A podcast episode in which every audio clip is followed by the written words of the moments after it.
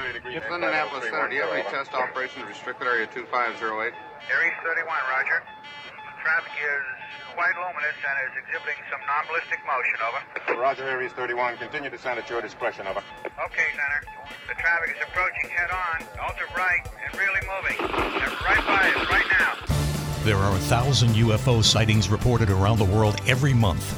90% of these sightings can be explained, but 10% cannot. Officially and unofficially, the U.S. military has been investigating UFOs since 1947. Their top secret goal is to find out what's behind these unexplained sightings. The Pentagon classifies them as unusual airborne anomalies, but a better term is X Files. Join us now as Mac Juan Juan and Commander Cobra explore these unsolved cases, UFO incidents that baffle even the U.S. military. This is Mac Maloney's Military X Files. And now, here's Mac Maloney. Oh, good evening, everyone, and welcome to Mac Maloney's Military X Files show here on the Distant Thunder Radio Network. This is Mac Maloney. Well, what a show we have for you tonight. But first, let me introduce the members of the gang. Girls, get ready. Sit yourselves down. Get your mister. Get your fan. Get your big box of Kleenex, your extra big box of wipes, and your squeegee. Because he's here, the very famous Juan Juan. The squeegee is really important. Hey, Mac, how's it going? Glad to be here. Glad to be anywhere. Yes, yes. Um, we should, have not. Should I uh, clap for myself? Yes. yeah, you're not on camera tonight, and we we all feel a loss for that. I'm really concerned about it too because I should be able to fix this, but uh, Yes, it's just not happening. maybe it's God telling you something. Uh, no, no. Who knows? Maybe, Anyway, maybe it knows I God- don't have my makeup on today. There you go. Speaking of God, speaking of God, up there in his uh, compound, running his own little religion is our uh, good friend. They know him as Coco on the streets. But we know him as Commander Cobra, CC. No MILF, no GILF, no. I was gonna say, no Gigi Gilfs. tonight. I'm No- sure they're no rejoicing out there. Can't you hear them? All is well there, uh, sir, and I'm very happy to be here once again, joining on the wing. Okay. Thank you, Cobra. Good to see you. Same, well, uh, well, I, Well, you're looking really squared away like this. today. Thank you. I did Wow. the uh, self haircut. You Uh, did. It looks did good. on, uh, on the weekend, so I'm feeling uh, really uh, good about myself. Okay, good for you. Well, there's a there's one people, Yeah. one person who thinks that way. I That's good. noticed right away. Is it a Floby? Is it a Floby or is it just No, no, it's uh, it's it's the uh, standard barber uh, shop shear set. It's the uh, same style that I used when I used to give uh, haircuts on the ship and when Oh. deployed. really Lots They- of practice over the years, and uh, for the last couple of years now, I've been just doing it myself. Huh. Okay, so they came to you on the ship when they needed a haircut. Well, you know, that's uh, sometimes you gotta you gotta be the man with the goods or the skills. They, they go to him But all too. you, all you gave is crew cuts, right? I mean, you didn't get anything. Oh no, no, I, fancy, I. I no, I, I, I had a, lot- quite a few gals that came as well for the uh, the hairstyling. as well. Gals? wow. Excuse me. Mr. fully integrated Cobra. cruise, fully integrated cruise. Uh, back, so you know you have to be uh, up on the styles Uh huh. and uh, you know just a little off the top. Uh, Yeah. Little sides and back, sides and back for uh, most of the older guys. They like the sides and back. Don't touch the top. Okay. Mr. Cobra's beauty salon. I could see that. I, I can, can- see I the can women see- Mr. coming just Cobra to see hair stylist. Hairstylist. Sorry. I can Thank see if guys are It's ready a- to go to the a- brig, they go right issue, to him. Mac. Come on. I see. All right. Well, this. Oh, speaking of which, Mac, before we go, yes. did you notice the coaster I'm using tonight? Yes. I got a bunch of them uh, to be distributed. They're very nice. Should I leave any in the studio? It's up to you guys. I got a I Yeah, left for already sure. already dropped some off in the studio. Oh, you did? good. okay. And and let me add, Commander, Hey.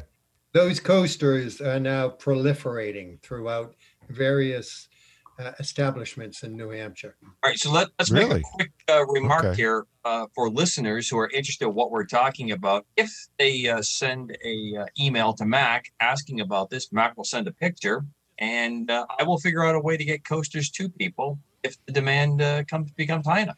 If there was a demand, yeah. Mhm. Yeah, they're really they're really nice. You know, they came up. The design came out really nice, and uh, I could see them on bars everywhere. I think they should be, and I think if people see them in bars, they should contact you, and it should be a suitable prize. Yes. okay, now now you're really getting into tax territory there, my friend. Listen, Uh, now, I don't want to let down all those Mill skills and Gigi gills, but the bad news is no Switch tonight. Switch is on a secret mission. Really?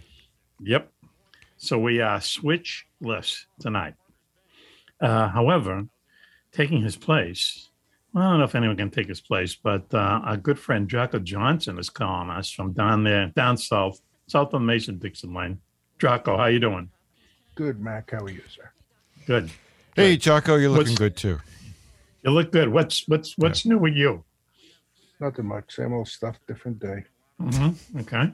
I have to say that Jocko's background is the kind of background that could be sold for people who want to look like they have a real world background. His background is outstanding. His- Books, Yeah, the I've read 'em. flags, It's a Yeah. real office too. Got awards here. I have The awards. guns. guns. Yeah, Yeah. I mean the whole the whole thing is there. There are people in DC that would spend big money to have that as a virtual background. The life Just time. introduce uh, the last member here. Then I want to come back to you for a second there with people in DC. Uh, also joining us is Agent X, the guy who works for the company that works. No, the guy who works for the agency that works for the agencies. X, how you doing? Never better. Thanks for having me, and I'm glad to see you guys again. Did you, did you cut your own hair today too? No, I got a wicked shot haircut, and Uh-huh. uh, uh, she said, "Oh, you were in the army, so I'll give you the haircut you deserve." And that was Hmm. three weeks ago. So Hmm, Still looking it's good. taking a while to grow back. I had, Yeah. cut. I had mine cut, but my wife did it. Wow. Okay. You know, but but what I, I have to say, because I am an avid reader and a book reviewer and a um, uh, uh, just a Author in your own right. Yes. yes, an omniscient connoisseur of all things literary. Go on. But when the commander said that he was a barber, all I could think about is Sweeney Todd, I knew barber of Fleet. oh, really?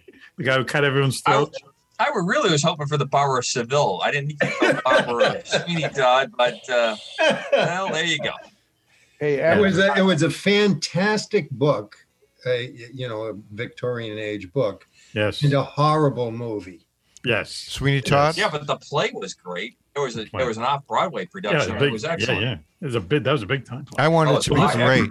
It was Johnny Going back Depp was to, in uh, it. Helena Bonham to. Carter. Oh, go ahead. JJ, go ahead. Johnny Depp, Helena Bonham Carter. I wanted it to be a, a great movie. and It sucked. Mm, she's in that? Are you kidding me? Right? Isn't she ex? Helena Bonham She Carter. is, Yeah. yeah, Wow. Yeah, Yeah. she's the main heartthrob in it. Yeah. yeah, yeah. and and she comes to a, a really bad ending. Oh, that's. oh, spoiler alert. Yeah, there's something about her. She's one of those actresses that you know when she's on the screen, you can't stop looking at her. You know, she's not not, not the most beautiful woman in the world, but she is kind of cute, and there's just I something believe the her. word you're searching for, oh writers of great uh, skill here that are with us, is captivating. She's That's it. captivating. Yeah. She's what are we talking about? I missed. Uh, I missed. Um, what- Helena Helen- Bonham Carter. Helen oh, Bonham yeah, Carter. yeah. She's she's Yeah. nutty. She's nutty hot. She is She's not. nutty. Nina Yeah, yeah, she's not. In Alice in Wonderland, Off with her head. Nutty hot. off with their heads. Off with her head. Nutty hot is I like that term, nutty hot. Listen, anyway, uh, Coco, let's just get back real quick. So you were talking about how people would love to have these backgrounds, you know, in DC. What that made me think of is, you know, I, I try to avoid watching the news, but it's on a lot. And, you know, they'll because everyone went to Zoom. When everyone went to Zoom, you know, um, you have a lot of these reporters and correspondents and experts calling in from home, essentially, right?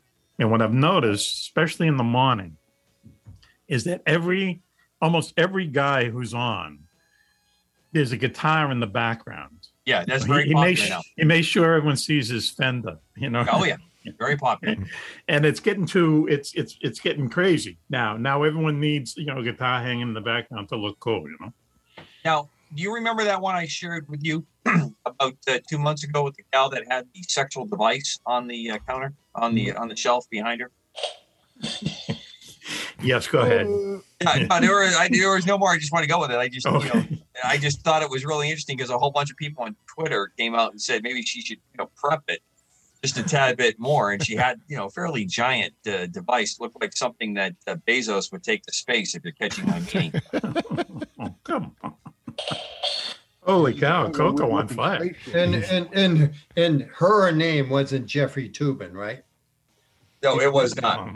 yeah, yeah. Hey, listen, Hey, Jeffrey Toobin. Toobin, he should be a, he should be a hero to us all because he proves you can come back from anything these days, any kind of embarrassment, no problem. I, I, and I and I just like to get the correct the uh, the record straight here. Uh, X, I believe Toobin was using all the God-given uh, equipment. I don't believe he was using any uh, artificial mechanical enhancements that on we know about devices, okay, yeah, Just, okay. just But uh, you're no, you're no better than me, sir. Yeah, I he looks never like heard- he- he I never sounds like he saw it. studied I it. just was horrified to hear about the results. Sounds like you did a deep dive into it. Well, listen, before we take a break now, because we have we because we have no switchy, that means no um what did Switch have for breakfast? Um, though he was a guest on the show this weekend, and like one of the first questions they asked him is, "What did you have for breakfast?" So it's getting around. But I'd like to tell you what I had for breakfast this morning. Want to hear it? yeah, absolutely, Okay. Max. Please share. Go share. for it. I Don't had ask like me what I had though. Well, I, we might have had the same thing. I had like six and a half of uh, Ross's scones. Okay, Ross's scones. You got that many? Okay, So, so everyone can understand, there was a recent uh, gathering at the compound, and uh, Ross Sharp, our uh, our super uh, mad Britman that is working on building the return of the mosquito to the skies of the UK, he has the ability. He, his scones and his bakeware is like crack for this uh, for this Crack staff. is the word. Yep. I mean, I you the behaviors that occur with when he shows up with this with his baked goods is this year it was JJ who was caught stealing. Correct. Uh-huh. Oh. When, and when when caught, it was I'm bringing this home from my wife. I, I if that is the lamest, My hands were in the that could be scone bag. right up there with I'm trying to feed the starving children. Name your country, okay? Horrible, just absolutely horrible. Okay. Now, two years ago, I took a couple home. A with- couple. Now a couple is You like needed a basket to bring it home. Couple like You're like you look like Little Red Riding Hood or something. I took some home, with me, but there were plenty. I didn't take them all, but there was something about these scones. Believe me, Oh, I, you cannot stop eating them. You can't And he also, he, and God bless Ross, Ross, he also put in a couple other featured items in there as well that you received based on his grandmother's recipe. And I believe what he's trying to do, Mac, is he's trying to uh, ease your opinion and has often been uh, officiated here on the great airways of Mac Maloney's Military X Files, the Distant Thunder Radio Network, What? that English cuisine, British cuisine sucks. And does suck. obviously, this is not true when you get down to the scones. Well, the scones other- are the best thing I've ever had out of England, to tell you the truth. But I Wait, wait, wait, wait, wait, wait, I got to get some crumbs or Stop. bite or. Stop. Withdraw. Scones are from Scotland and Ireland. oh, oh well, okay. I'm glad we had an More expert. cultural appropriation. Don't tell No, Ross no, that. no, careful now, X. Let's not get hmm. into her- heraldry because on his mother's side, he has Irish ancestry. No, I so, know. Oh, that- I know okay. so let's not let's not be vaunting around the Celtic battle axe quite yet. Okay, can we not Wow. bash ahead and not make like it's a soccer man? Not can we do it just That's- for a couple that's- I'll show you my ancestry stone. DNA that shows my Irish background. Well, okay, all right. You're you're one half Irish, one half Italian, one half Filipino, and one half what? Uh, Italian, F- Filipino, I- and Irish. Pretty much. Uh, that's it. Wow, Now, what a mix! now Eileen, Eileen is Scottish. She can show you her tartan and her crest Watch it. the next time she shows up Okay, all right. at one of your Okay. gatherings. Well, listen. On that note, why don't we take a There quick were break? so many now? girls that I used to try to get their tartan and their crest. in There we go. It's amazing. I knew that was coming. Um, why don't we take a quick break now, and we'll be right back. You're listening to Mac Maloney's Military Now show here on the Distant Thunder Radio Network. Please stay tuned. Do you know where the world's most secret bases are located? Do you know what spooky action at a distance means? Is there a conspiracy by aliens to prevent us from conquering space? And where is the best place in the United States to see a real UFO? Find the answers to all these questions and more in Mac Maloney's new book, Mac Maloney's Haunted Universe. Visit places you never knew existed the Phantom Tunnels of Tokyo, the UFO Trail in South America, Ong's Hat, and the very mysterious M Triangle. Mac Maloney's Haunted Universe contains hundreds of reports on ghosts, haunted planes and ships, weird celebrity deaths, mysterious sounds, and a breakdown of every monster in America, state by state. You've heard him talk about it on the radio. Now, get all of Mac's paranormal research in one large volume. Mac Maloney's Haunted Universe, with a forward by the very famous Juan Juan. On sale now in your local bookstore or on Amazon.com.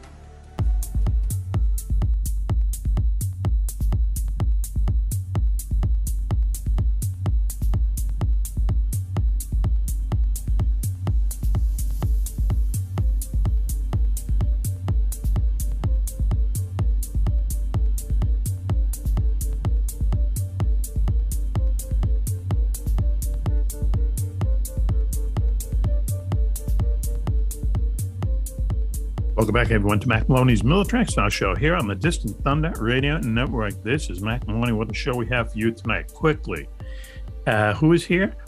JJ is here. You bet. I'm here. Coco is here. Hey, Mac, and I just want to know that I had turkey stuffing for breakfast this morning. Interesting. Okay. That's good Turkey stuff. stuffing. Wait, you mean just the stuffing?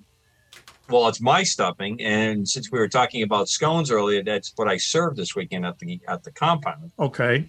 and uh, leftovers, of course, and uh, it's good stuff. I my stuffing is not like the traditional stuff. Okay. Uh, What do you JJ and, and others will attest to it. Oh, What do you get? Some Cheerios wrapped in it or something? Oh, it's It's unbelievable. breakfast stuffing. It's a it's a very uh, very classified recipe. I'm not. Okay, that I believe.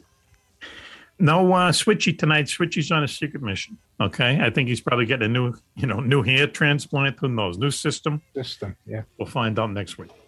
Uh, also with us uh, though is uh, Agent X is here. Agent X. Thank you ha- for having me, Mac, and I very much enjoyed being with this august crew.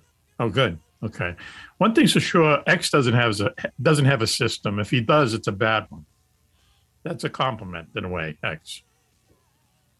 I have no idea what you You just, just- said. I'm, think, I'm thinking about it too. What Also, jo- he doesn't have a what? A, joining us. a system?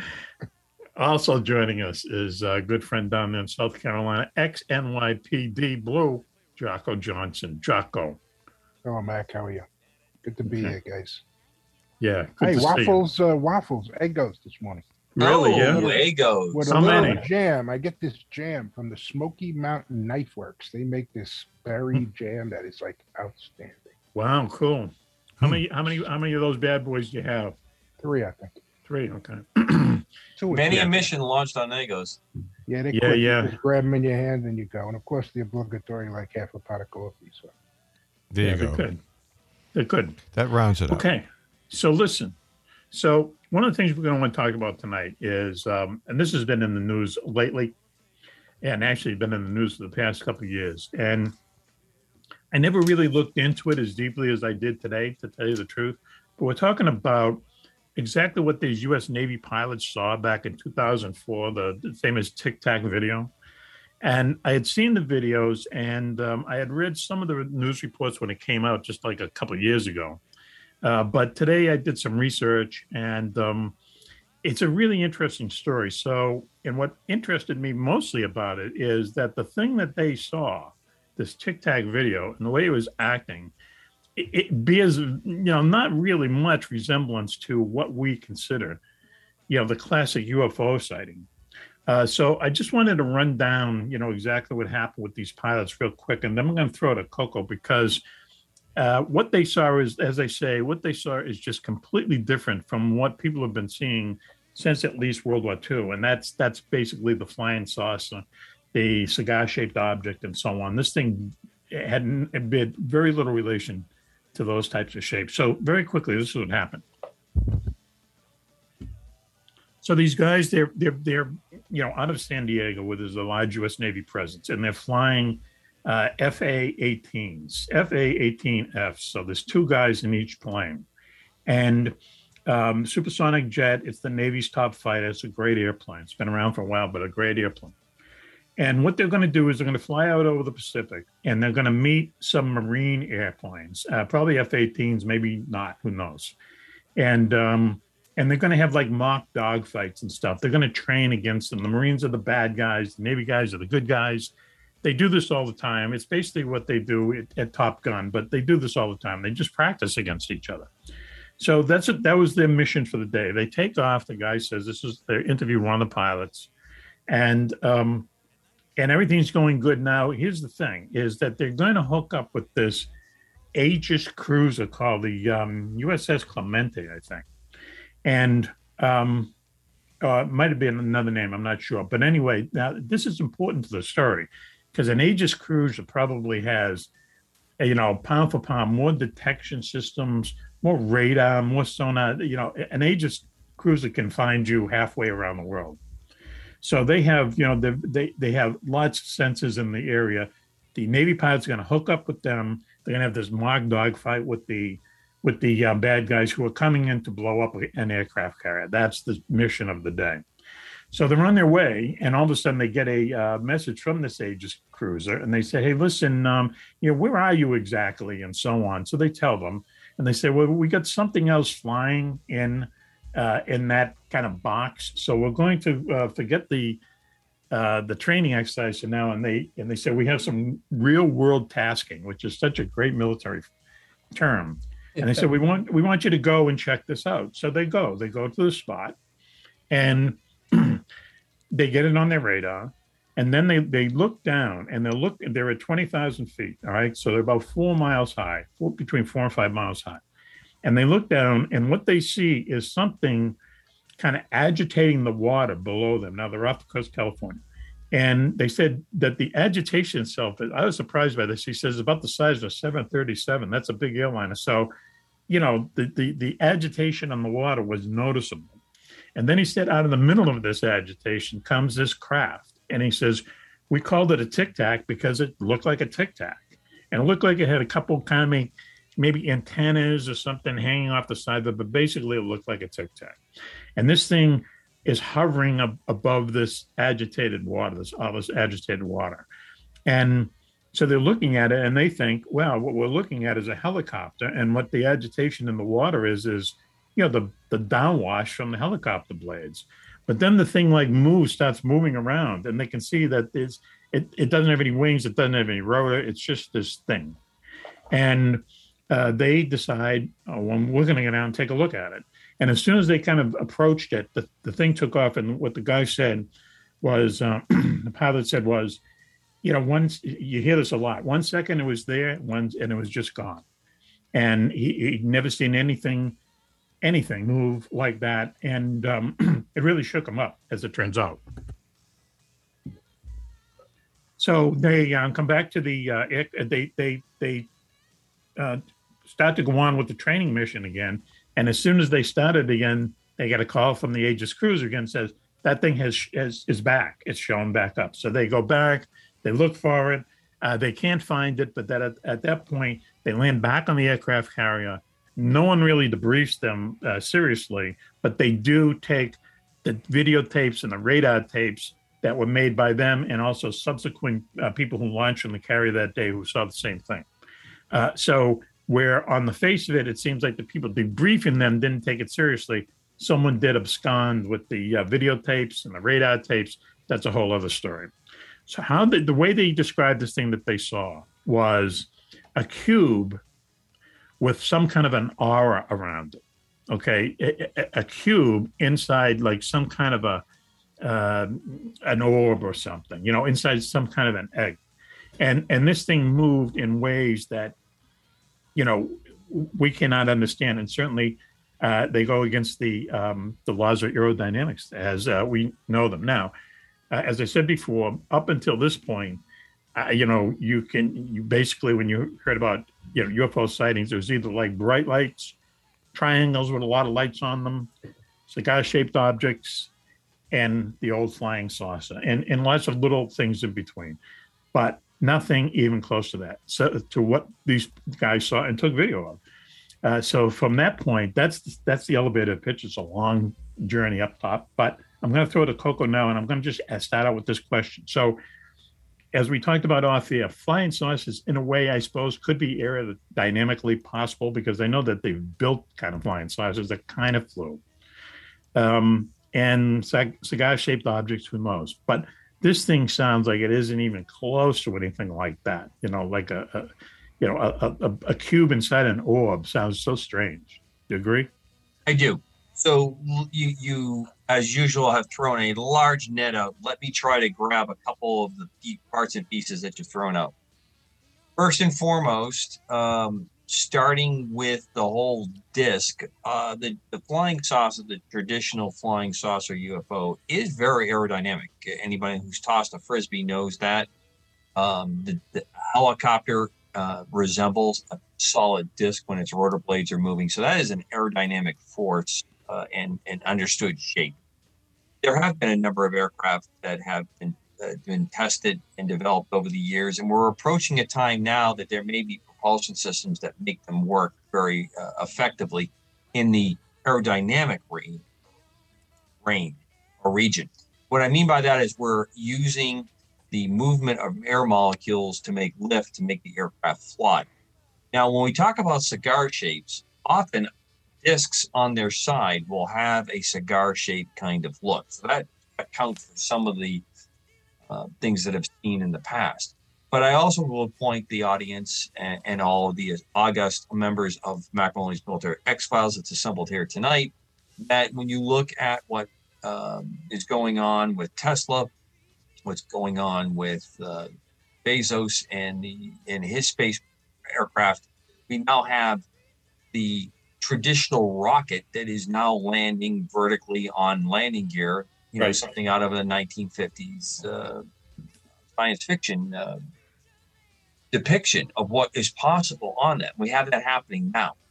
That's not so much aerodynamic force as it is working thrust with gravity to make that vehicle work. It's trying to get away from anything that's aerodynamic in that case. So we, we have a couple real world examples that fit in there.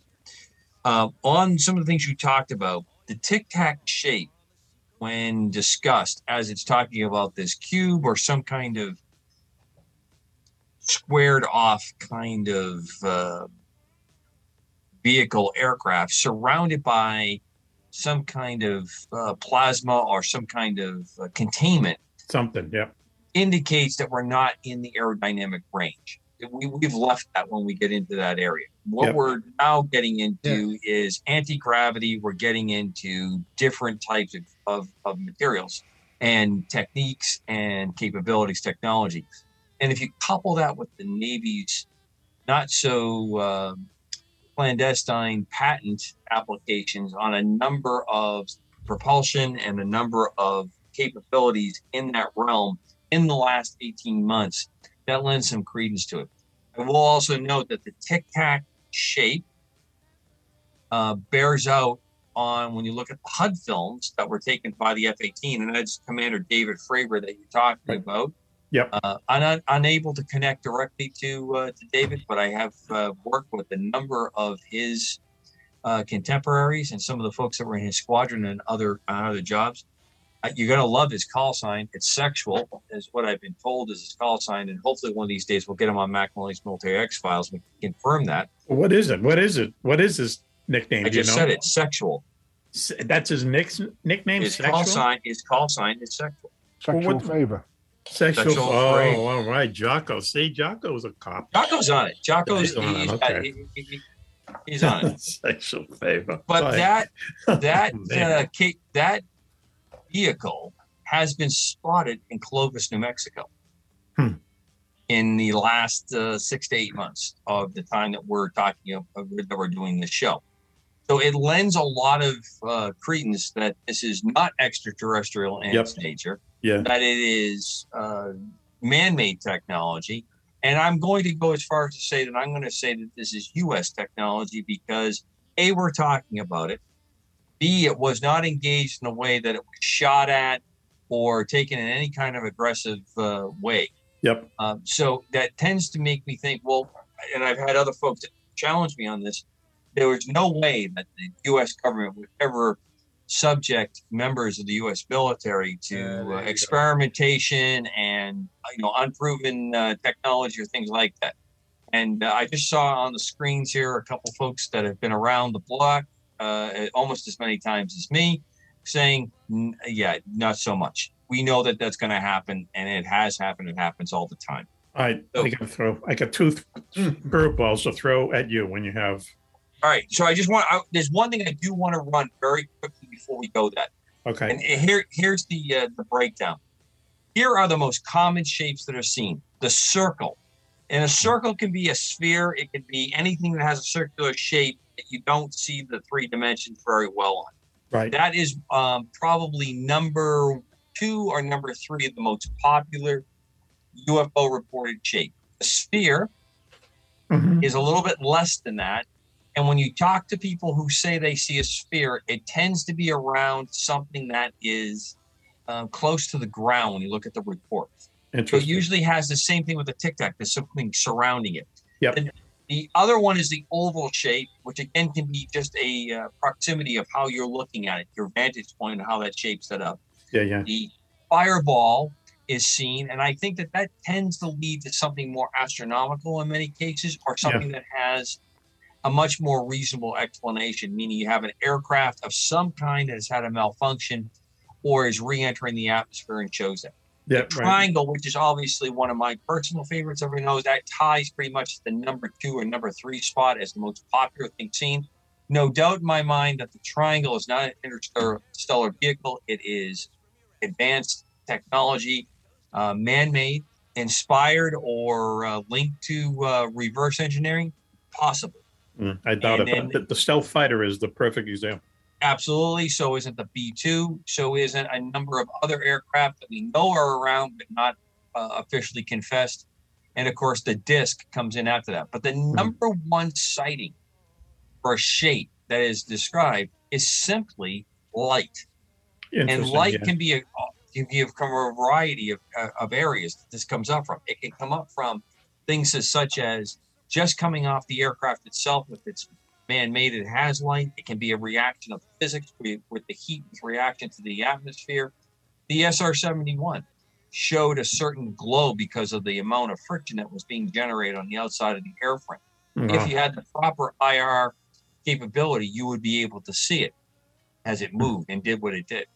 As well as what we always talk about, Mac. You know, there are certain lights on on uh, on these reportings, and you always say, "Well, why would a why would an extraterrestrial vehicle have light? Why would it Right. exhibit light?" And I think there's a lot of reasons that range from it could be um, just something that's part of the aircraft itself, a residual leakage of stuff that shows photons in a, in a range that we can see or can be reported, Okay. all the way down to they could be aircraft trying to deceive. We use lights to deceive all the time. Yeah. It wouldn't be the first time that military airplanes have flown in a civil light configuration, trying to uh, buy the extra couple minutes to uh, Yeah, yeah, continue into an operation. Yep. All I can see that. questions? Okay, so so two questions. Let's say number one that these are man-made, they're U.S. man-made, okay, and we're talking about this like you know compared to everything else is really really high tech, really really high tech type stuff. Right. But this happened in 2004. Okay, that's quite a while ago. You know, uh, then then then why don't we see the results of that? Why don't we have bombers that can now do this? You know, why don't we have? Why don't we live in a different world? If we if we possess that kind of a technology many years ago, you know, it seems like um, we'd be farther further ahead technology wise. the first and simplest answer I can give is is that it's so costly and it's so demanding, and it probably has some really high crucial requirements. I am convinced the way these aircraft have flown, and specifically talking about the Tic Tac, that it is a manned aircraft. And a lot of people poo poo me on that because no one could survive those kinds of G maneuvers and those kinds of things going on. Right. If you're in the realm of doing what the Tic Tac does, you need to set aside the aerodynamic uh, argument. That's not even part of the discussion. You're talking about now power sources and capabilities where you're setting up force fields to work uh, to put a containment field in for the propulsion system, as well as probably some kind of a manned crew, Mhm. as well as what's going on with ever the propulsion or its way of moving around with anti gravity capability on that.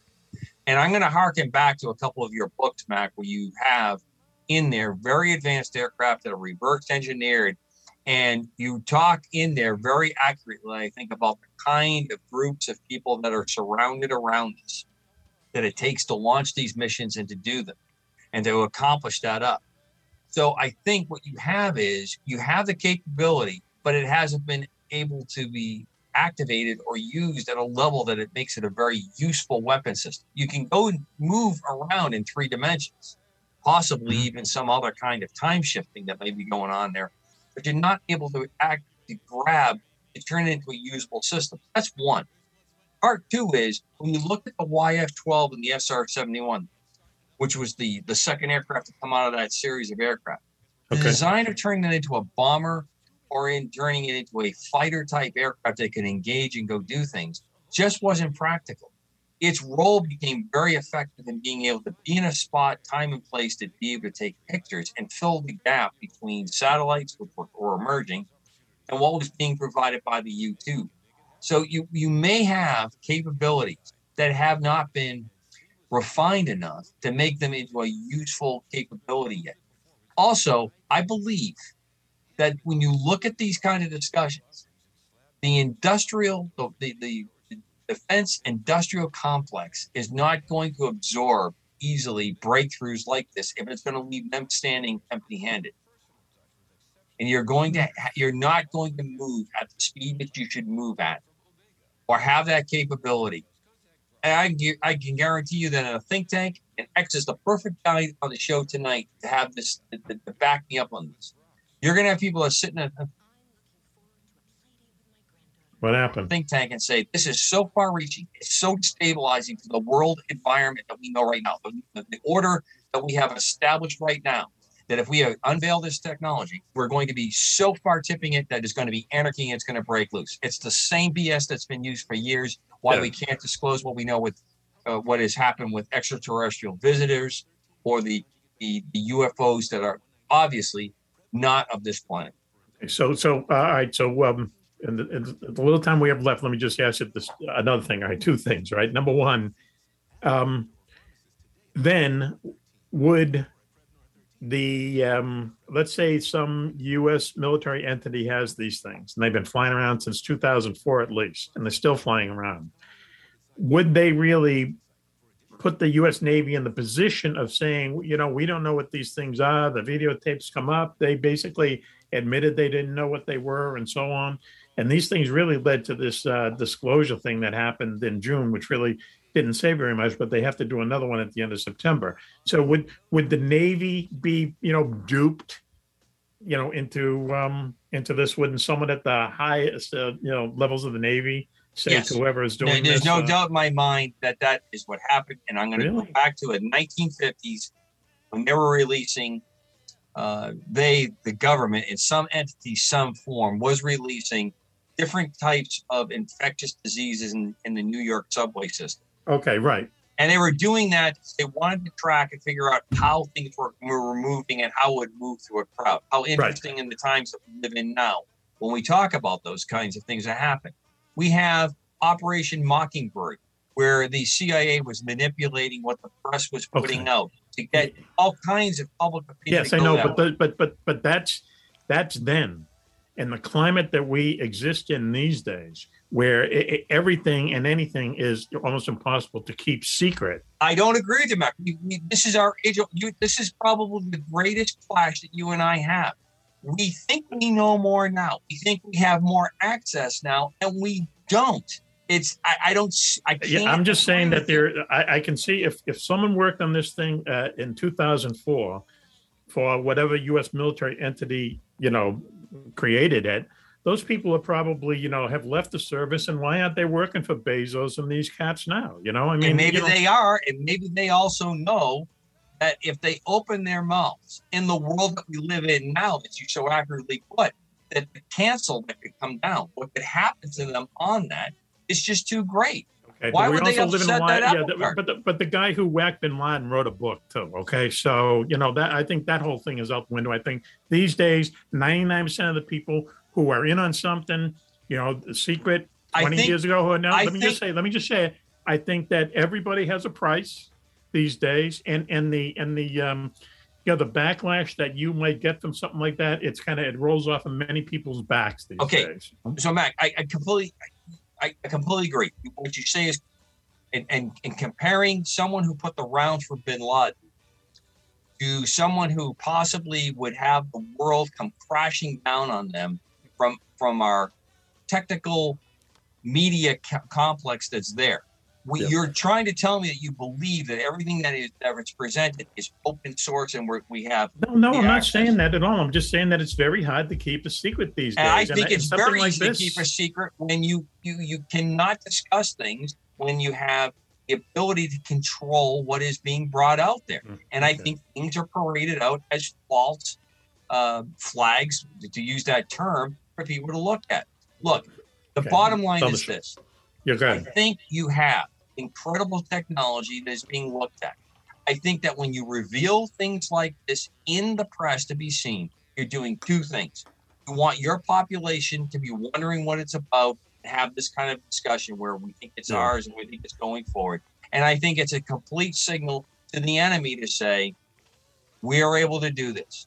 And a Right. good example of this is where you had the Israelis fly F 35s over Tehran Tehran to prove to everyone there that they could actually put an Right. aircraft over the top and do that and do it repeatedly, not a one off kind of capability. Okay, That that, is, I that, think, that, the kind of saber, you know, the saber rattling that we do with nations because we haven't evolved as a political and as a social group on the planet very well. Okay, so listen though, don't you think? It, it, and then uh, according to that scenario, and then we got to go. Um, you know, someday when the higher echelons of the U.S. Navy find out that they've been duped into this, don't you think they're going to be upset? Yeah, they're going to cry all the way into private industry where they're going to have a nice soft landing in the industrial Well, defense that's- industrial complex. They're You're making my cry point for me. You're They're making my point for me. every Those people are going to go in and they're going to turn this stuff over to Bezos. Anyway, we got to take a. I, I agree with that part, Commander. Thank you, X. Um, A2X, A2? E2. E2. E2. All right, so listen, why don't we, on that, why don't we take a commercial break now? And we'll be right back after this. You're listening to Mac Maloney's Military X House Show here on the Distant Thunder Radio Network. Please stay tuned. UFOs are found in Renaissance art, on ancient coins, and etched on cave walls. They are even reported in the Bible. But more surprising is when UFOs are seen the most in times of war. Through centuries, thousands of UFO sightings have been made by high ranking officials, military pilots, and ordinary soldiers. Often, these fantastic appearances occur at the height of great battles. From World War I to D Day to Korea, Vietnam, and beyond, military investigators are baffled. Why do UFO sightings spike so drastically during wartime? Could it be mistaken aircraft, or is someone or something looking in on us? In UFOs in Wartime, what they didn't want you to know, Mac Maloney chronicles centuries of these incredible sightings and tries to solve the puzzle of why so many UFOs are seen while humanity is at war. Read about the scare ships, the ghost planes, and the ghost rockets, alien giants in the jungles of Vietnam, UFOs controlling our ICBM bases, dogfights with flying saucers during the Gulf War, and more. 300 pages of unbelievable stories, along with many startling photographs. That's UFOs in Wartime What They Didn't Want You to Know by Mac Maloney. On sale at your local bookstore or on Amazon.com.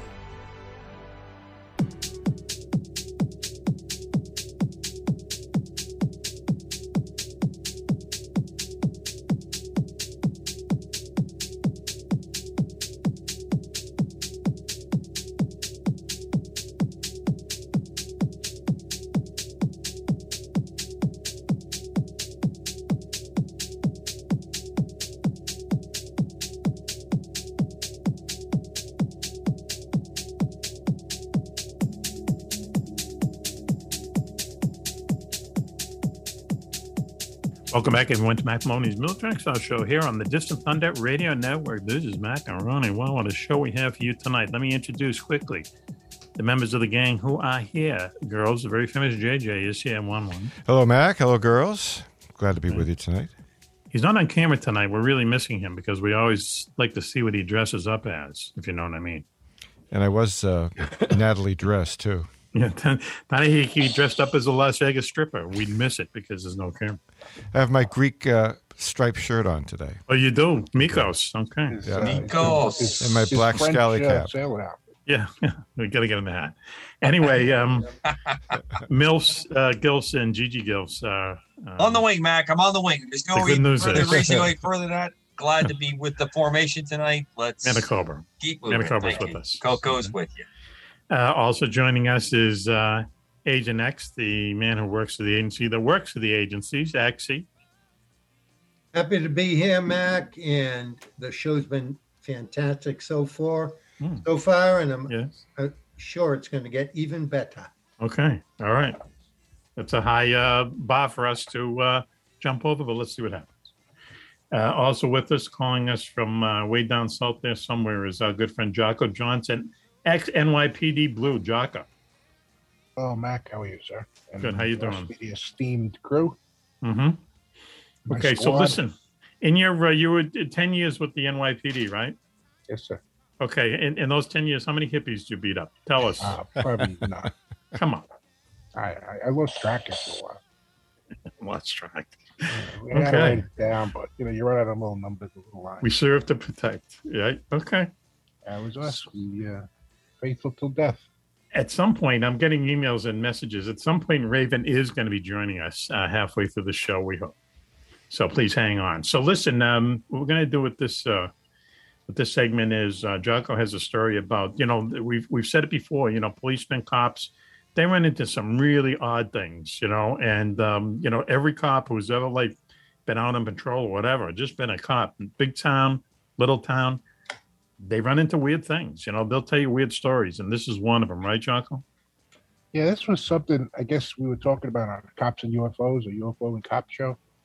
And I and I remember the incident, but I could not remember the name of it or when it happened.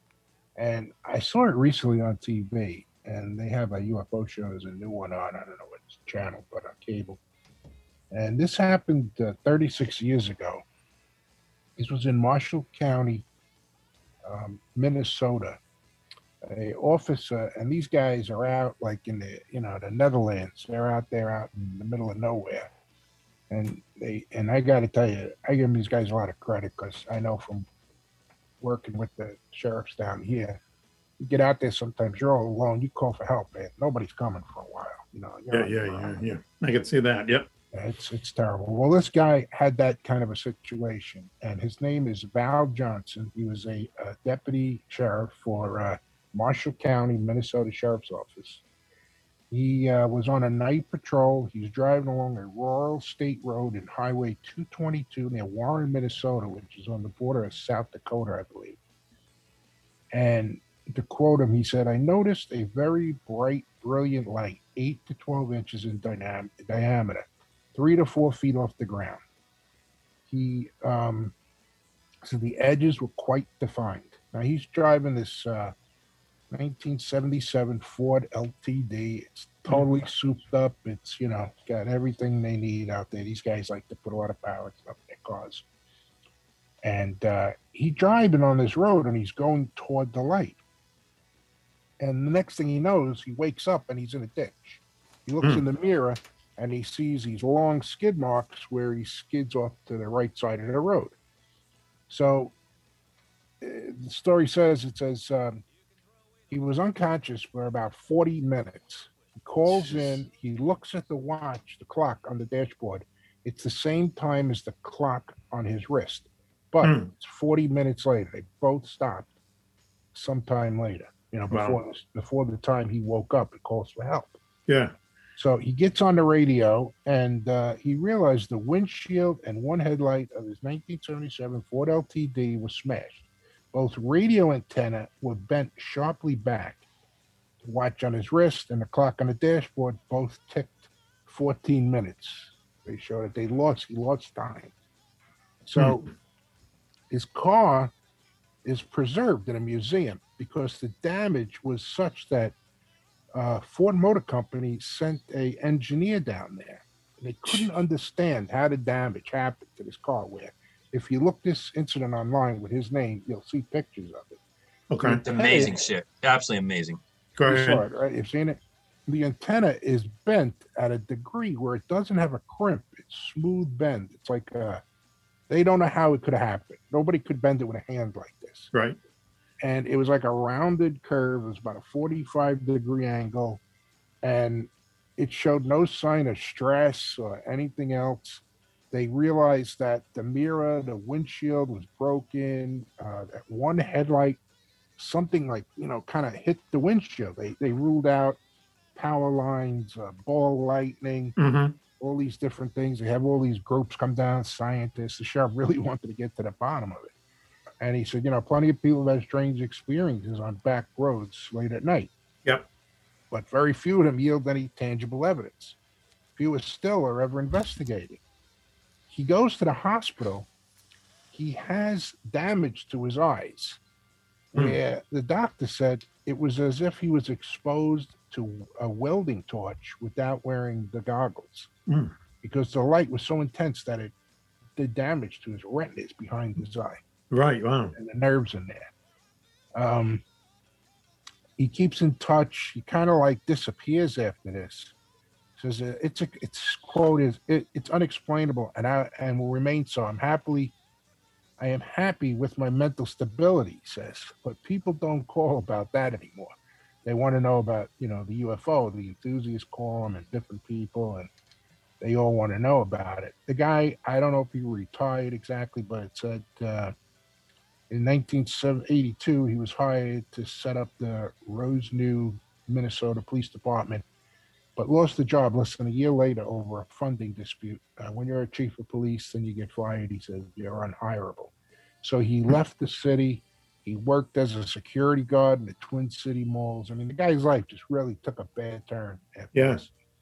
And he went somewhere where, you know, he said, uh, I'd sit in the backyard with a lemonade and talk about it. Uh, they tell me what they thought happened to me, and I'd nod at the appropriate times.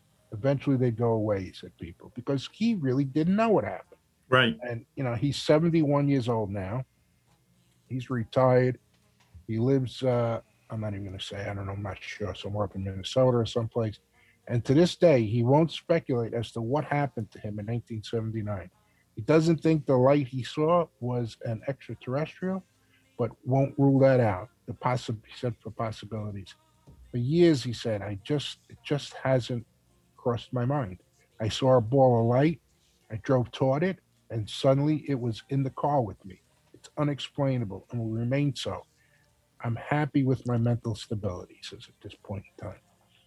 His uh they people have cast doubt on it, you know, this incident about UFOs. They're saying, yeah, maybe he nodded out or he did something, he had an accident, but it was just too unusual of a thing, you know, because of the actual evidence and the damage that was shown to the vehicle. And like I said, this vehicle, the sheriff made sure he kept it. And it's put into a museum now where you can go and watch it. And to talk more about his injuries, it says here, it says a deputy responding to Johnson called for help found the squad car sideways on the road. Johnson suffered bruises and eye irritation that a physician compared to welder's burns.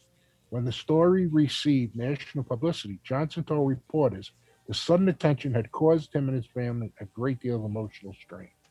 On September 17th, on September 11th, 1979, Johnson appeared as a guest on Good Morning America.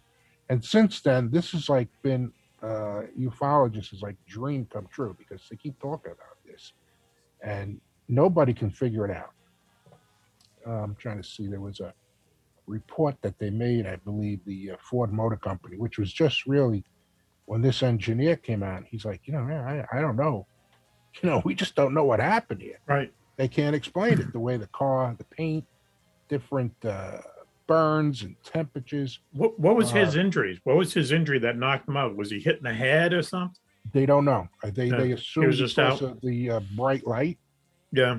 He had bruises to his head, like he shook around in there. Yeah, so yeah, they couldn't really tell. They didn't see. He didn't hit the steering wheel. He didn't hit the uh, windshield because there was no glass. Didn't break. Yeah. It just cracked the windshield. You got to see the picture of the car. So let me I ask mean, you this this: is radio, so we can't. You know. so so this guy's life, you know, his career, you know, didn't do too good after this. You know, does he regret even? Well, how could he not say what happened? But Right. He must have regretted talking about it then, right? I mean, I guess you know, he like he said, he never said it was a UFO. He just didn't know what it was. Now, if you go to this web page, uh, it's called uh, UFOcasebook.com.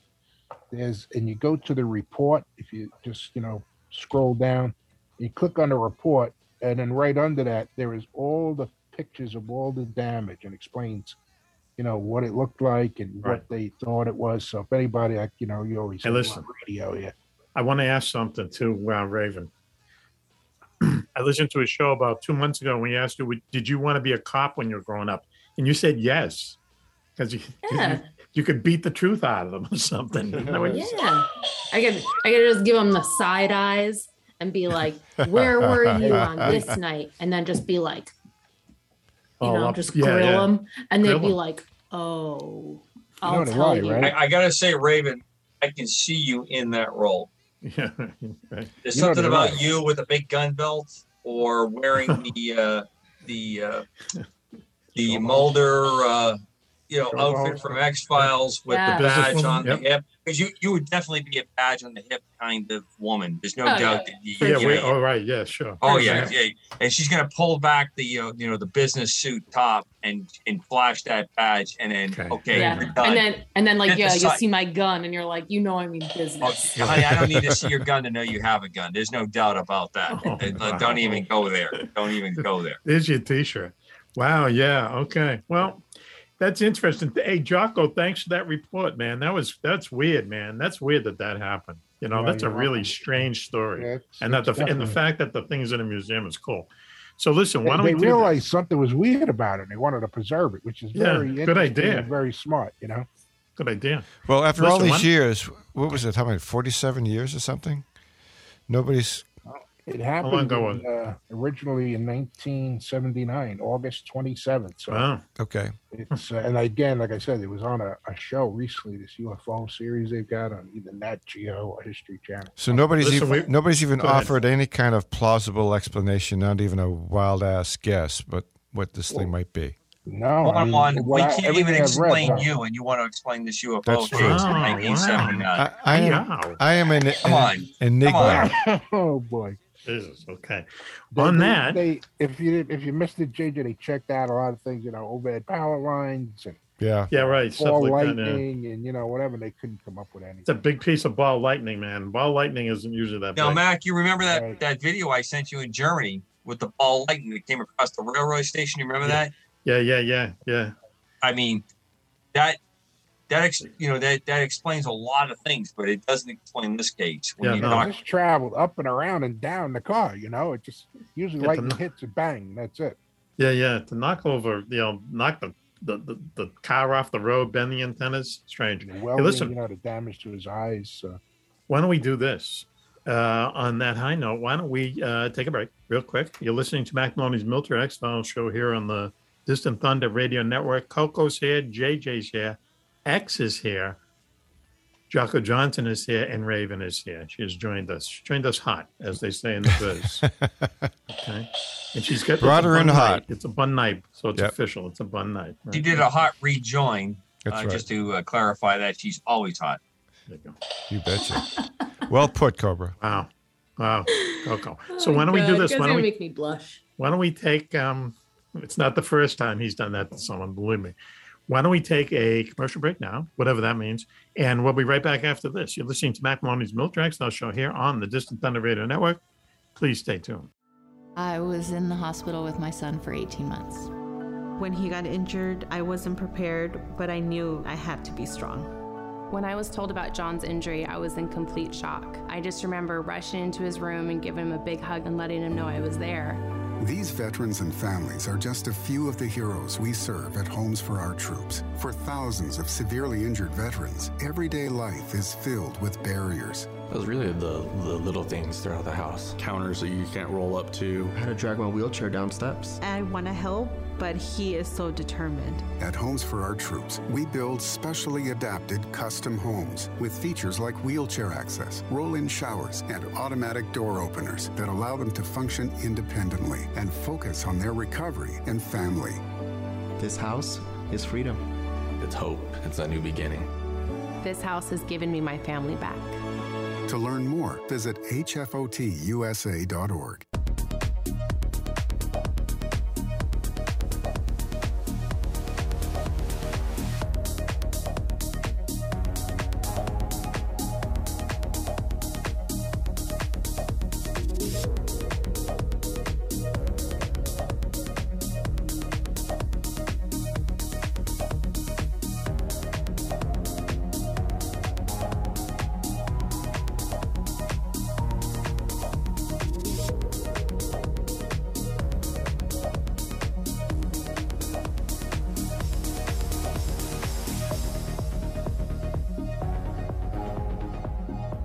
Welcome back, everyone, to Mac Maloney's Now Show here on the Distant Thunder Radio Network. This is Mac Maloney. Wow, what a show uh, we have for you tonight. Let me introduce the gang. Gets more populated every time we take a break. First of all, girls, JJ is here, very famous JJ. You betcha. Hello, girls. Hello, Mac. It's a great show so far. Having Dressed fun. as Mikos, the Greek fisherman tonight, correct? Yes. We don't have him on camera, though. Nope. Come. My camera's not Okay. working. Okay. Um, Damn. so, um, also uh, with us up there from his compound bunker slash whatever up there in uh, the great state of Maine, Commander Cole. I pay a with us. lot of taxes not to have a whatever attached to the Okay. uh, compound. So let's let's try to clean or tighten up that just a tad. Glad to Compound. be part of the formation, Mac. Thank you so much for having me. Coco I don't pay a lot of tax, so I just got a bunker. No Switchy tonight. Switchy's on a secret mission. That voice you heard was our good friend from the NYPD, Jocko Johnson. Jocko, Hey guys, the, the other JJ.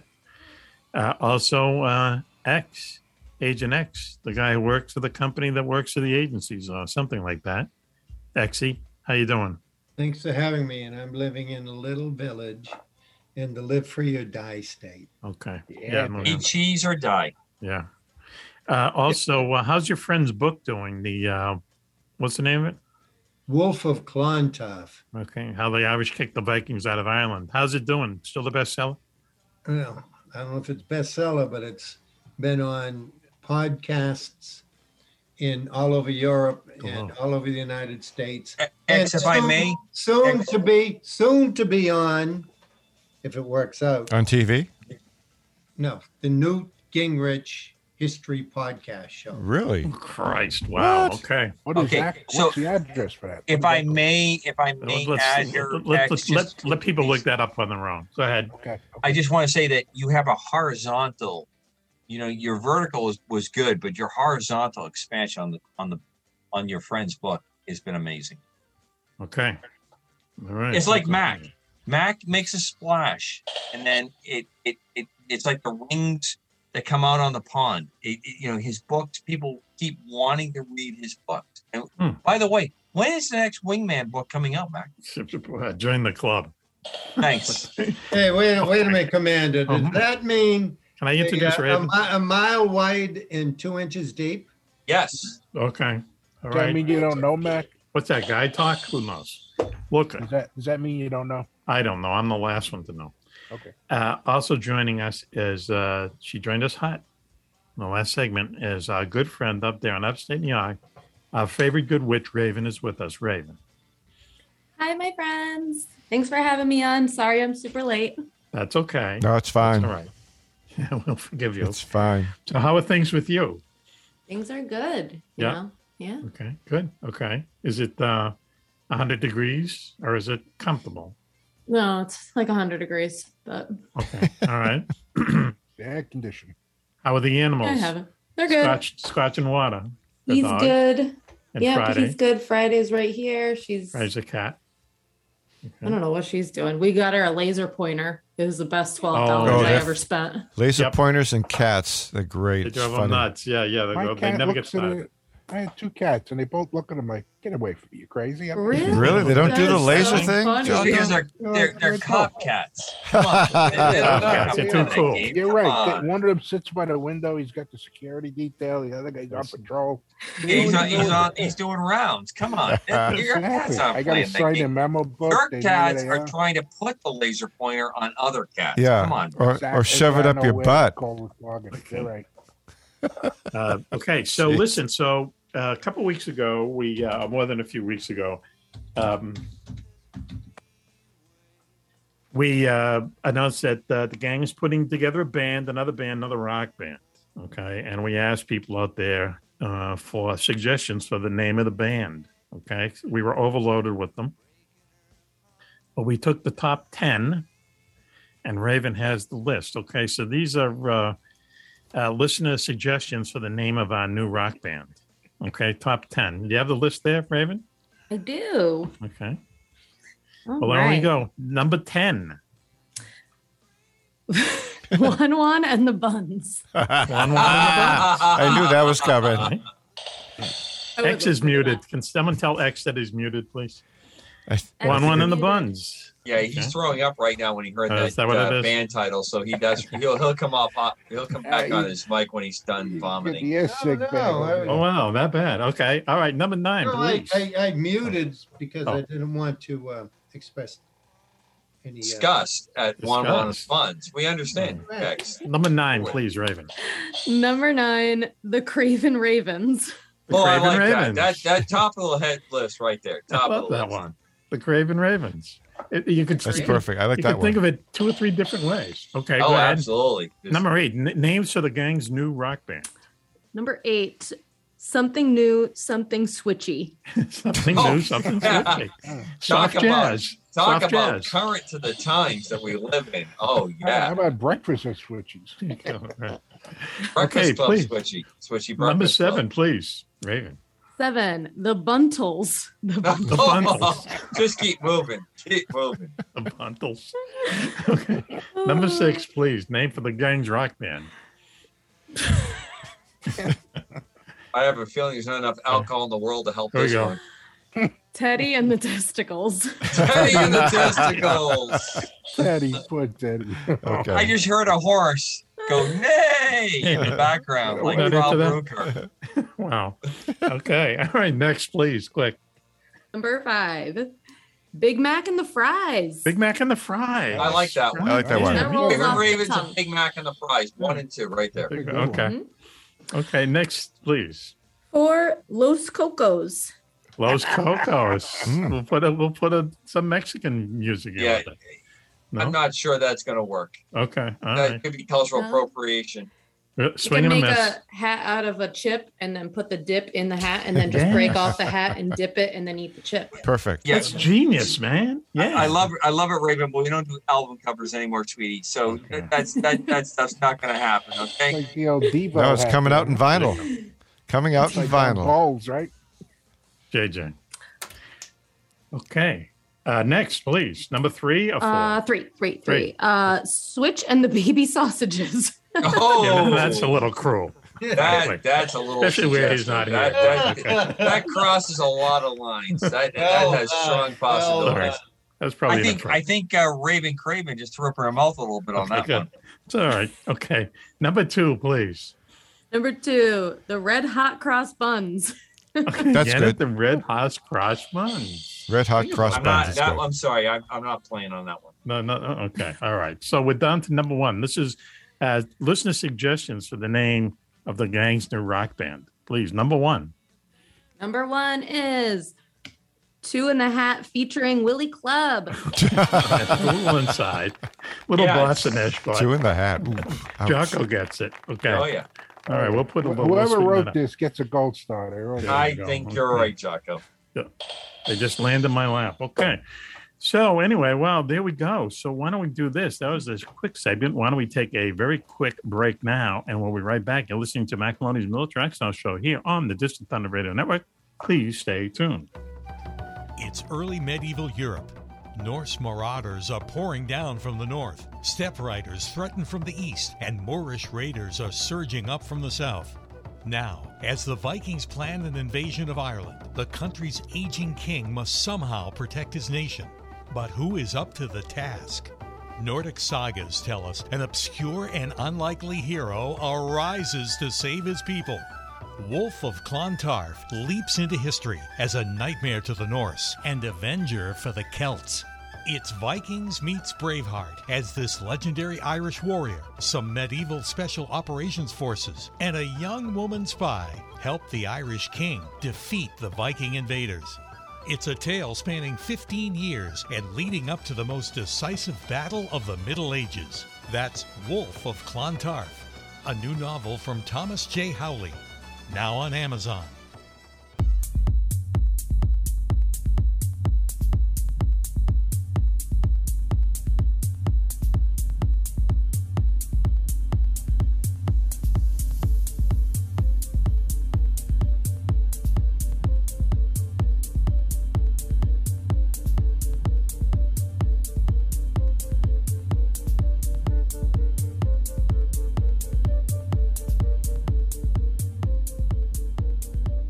Welcome back, everyone, to Mac Maloney's Mill Tracks Our show here on the Distant Thunder Radio Network. This is Mac Maloney. What a show we have for you tonight. Let me very quickly tell you that JJ is here.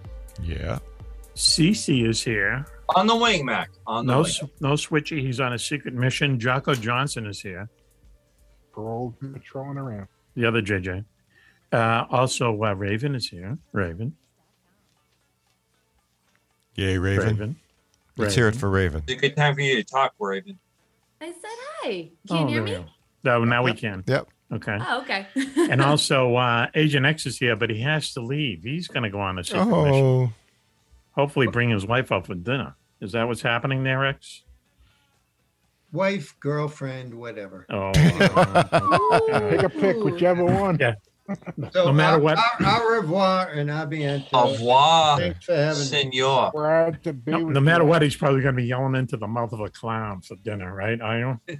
Oh, that's so Jack tough, in man. box. So mean. Sorry, So- sorry, sorry. It's especially with the the fact that we don't even have those restaurants in the New England area oh, anymore. really? I mean, Okay. wow, Right. talk about pain. yeah. Okay. Well, Just stop, Mac. If you can insult, do it. Hey, X. Oh, oh wow. Oh, oh new Oh, material. Wow. Jesus.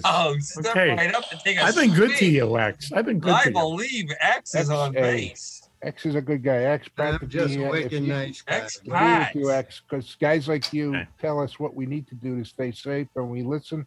right. We'd be safe, but apparently we don't listen a lot. So Good thank man, Jocko. Thank you, wow. John. you very Okay. much. All right. You don't listen to Boy, this guys is enough. super fan right there. All right, X. We'll see you soon, right? X, it was good to see you, even though it was for a short while. See you guys. Okay. Don't throw- Thanks don't for throw being gasoline on. We'll that see you ego. next Do you time. want to say anything in uh, in Gaelic? I mean, Cleon, before you go. How do you say goodbye in Gaelic? Don't say Klingon. It's Go ahead. Lana Walia. That, Lanawaya. that sounds just say like the boom. Cleons to me. To me. Sounds like Star Trek. All right, thank you, X.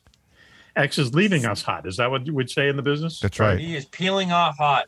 There he goes. He is bingo. There you X go. is bingo. Wow, there he End goes. Goodbye. Okay, so End of talk. There you go, JJ. Um, we're going to talk this uh, segment about very interesting story of real military X Files during uh, World War II, during the four or five years of World War II.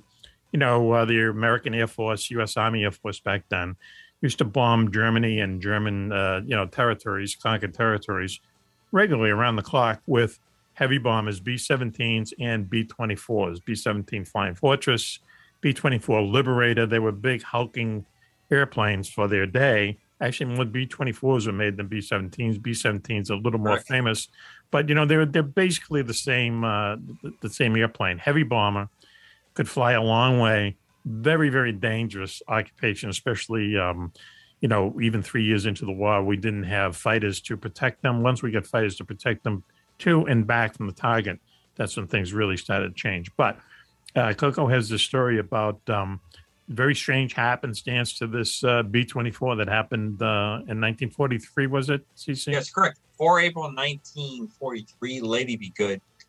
This is probably one of the most interesting, I think, of uh, of cases because it has had a number of variations that gone on um, over the years, and this aircraft was just one that was many of missing aircraft during World War II. It's amazing when you look at the number of missing personnel from World War II it, it's uh, a, a huge number of, of personnel. In this particular case of Lady Good, once uh, Africa was uh, wrought back from the uh, the Germans, uh, missions now started to extend across the Mediterranean up into Italy as they prepared to uh, take the peninsula of Italy and move up into Europe on the southern flank. Lady Good, B 24, uh, performed its mission, came back, and disappeared. Now, I have seen over the course of my aviation career no less than probably four or five different uh, variations on the story about the Lady Good. And I think most of us would know a story, which was a very popular made for TV movie about this aircraft, where the ghosts of the aircraft were presented in a very interesting uh, teleplay that was put on uh, television. In it, Richard Basehart plays a member of the crew that bails out early because he is fearful of what's going on, survives, and the remaining crew crashes in the desert. Now, the physics of what actually occurred in this is that this particular crew um, did not uh, completely trust their instruments and the different indications they had, and picked up a tremendous tailwind after a successful bombing raid over Italy as they're returning back to the uh, Libyan bases that they came out of. And because of that, they flew deep into the desert, exhausted their fuel, did a crash landing. They survived, and or a number of them survived, I should say. And some of them headed and started to try to walk uh, north to uh, to effect a recovery, a rescue. And in that course of events, um, all perished, sadly.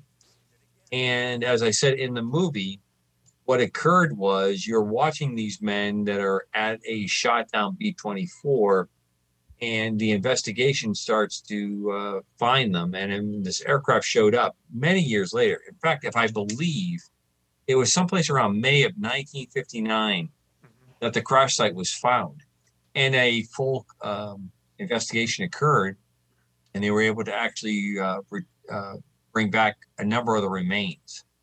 And out of that uh, situation that or, or that process that went through there, um, they were repatriated and, and, and interned properly for their their time uh, post World War II. The aircraft itself, as I said, caught this un, um, very surprising tailwind. They did not believe their instruments that said they were over when they were over their base, and they continued to proceed in the desert till the fuel exhaustion and went out. Wow. So there's been a number of, of really cool and interesting aspects around it.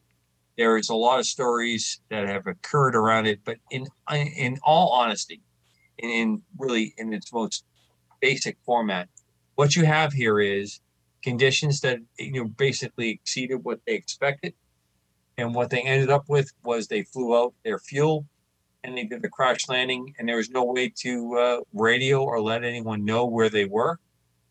They tried to uh, effect rescue and uh, sadly perished in that in an attempt. Now, Mac, you brought up about the B 24. The most numerous airplane that was produced in World War II by the United Every States was the B 24, a very complex airplane. Although it was not probably appreciated in World War II as much, it is probably the most important airplane that the United States produced in technicality or what came later on was to follow.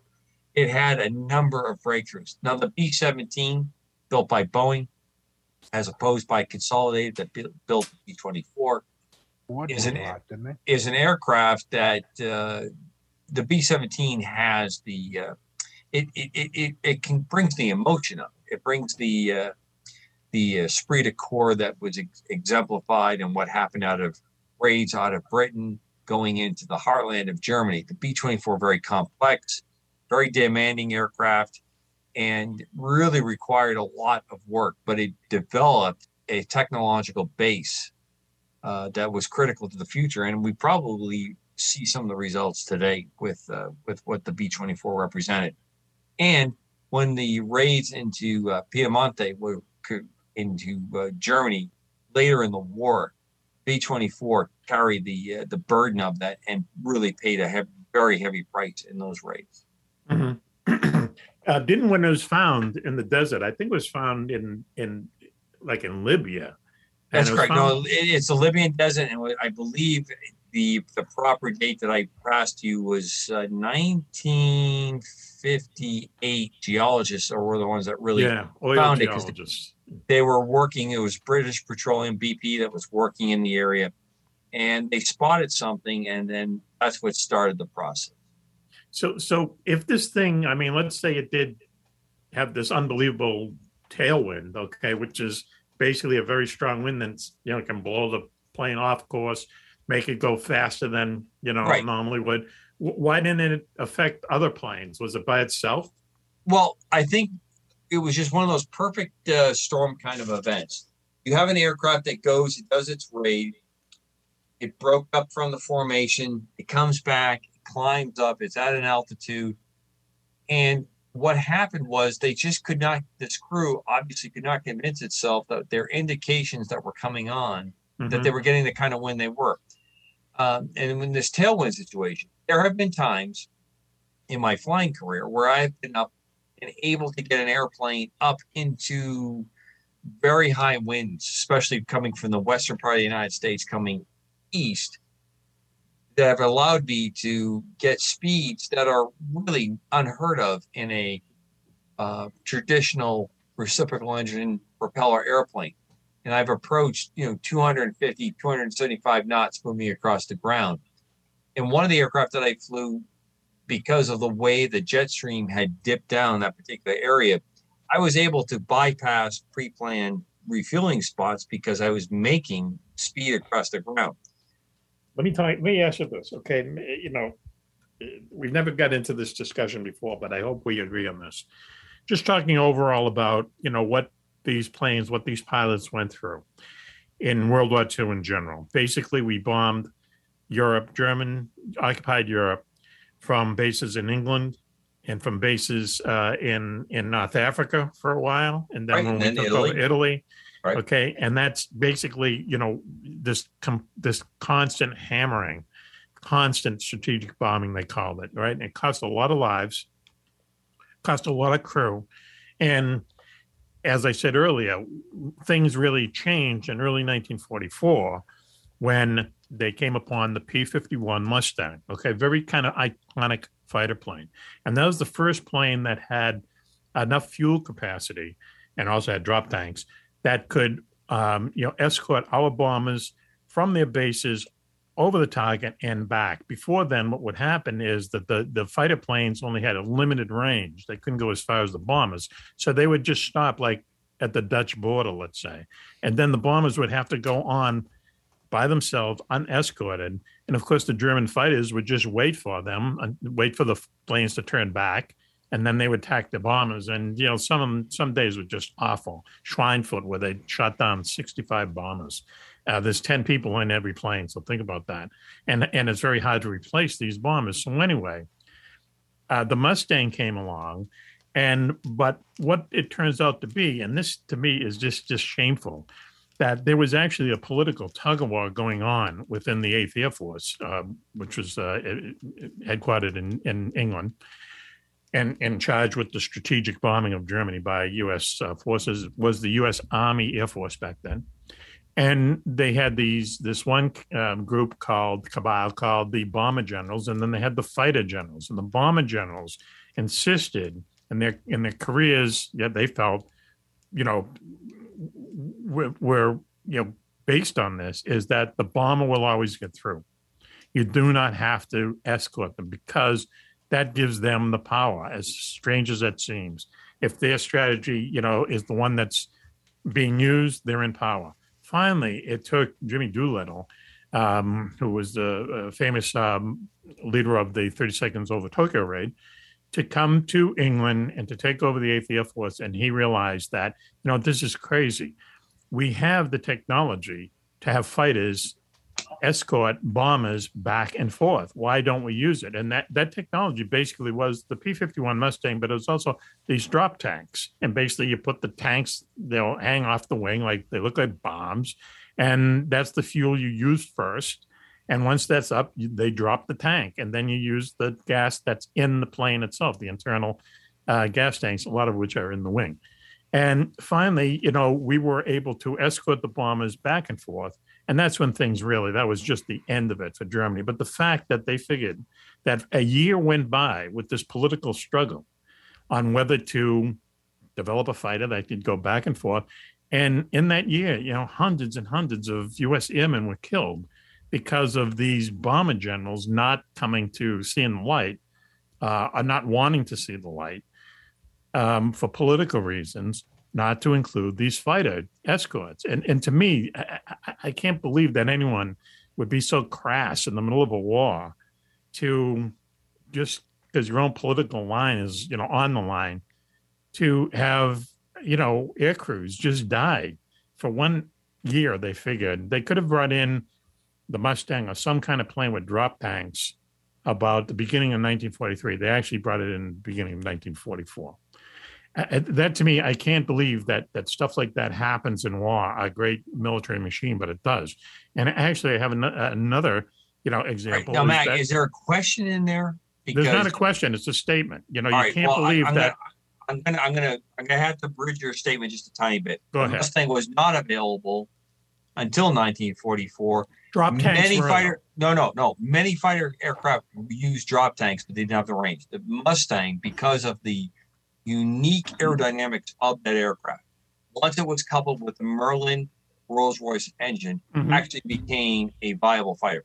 The laminar flow wing on the Mustang was different. Okay, all right, all right, but but is, did they have the technology? No, they did not. Well, we what disagree. We're going to have to they- agree to disagree. No, no, because there's a lot of writings and there's a lot of you know articles that you can look on out there that basically said that the fighter, eh, finally, the fighter generals won the war, No, won the political struggle, and they No, I don't disagree with your your depiction of the fighter versus bomber general discussion that goes on there. Precision daylight bombing was what the was what the Army Air Corps decided was where they were going to rise and set their hat on. The British decided because they did not have fighter protection to go all the way through, they were going to do the night portion of it. Right, right. And the whole strategic bombing concept was that we could bomb them into submission, which was a Italian air general's Right. Douhet's concept, and it didn't work. The, the, the data shows that pounding Germany did not work at all in di- diminishing the capability of what went forward, which was also the, the great underlining or the underscore to creating the atomic bomb. Because if the atomic bomb was available for Europe, it probably would have been used in Europe. It wasn't ready until Asia. Now, back to the discussion at hand. Mac, I agree with you that the fight between fighter and versus bomber general is is well documented, well brought up. But the part that you're fighting on is not as accurate until the airplane itself got the Merlin engine, P-51 Mustang, had the uh, couple uh, changes that were done. Now we get into P-51C and D models, Yes. as well as the wings that uh, the wing tanks. As you, Let me just ask you this, okay? Could it have been done earlier? I've read lots and I lots think and it lots probably and lots could have.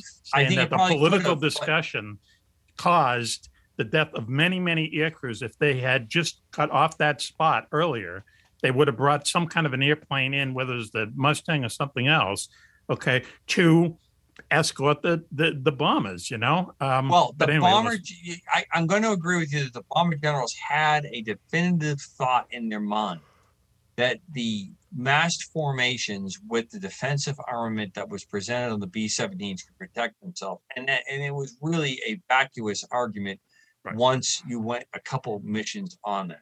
Right. Brits were very effective in dropping night, uh, doing night operations, Wow. but their accuracy was way down. So the the and but they did not care about how many civilian casualties were being caused Right. in that.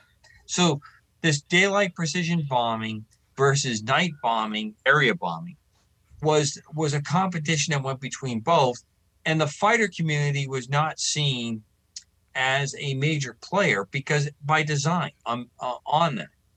So yes, you're you. I think you have a lot of uh, a lot, you own a lot of real estate in that argument.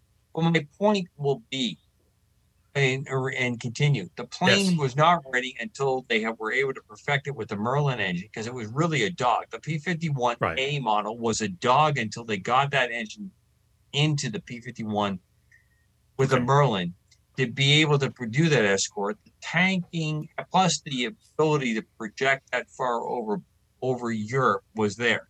And I will say this: the P fifty one still to this day presents a very unique situation that you could actually fly a fighter aircraft the distances between Britain to Germany and still be able to engage and back.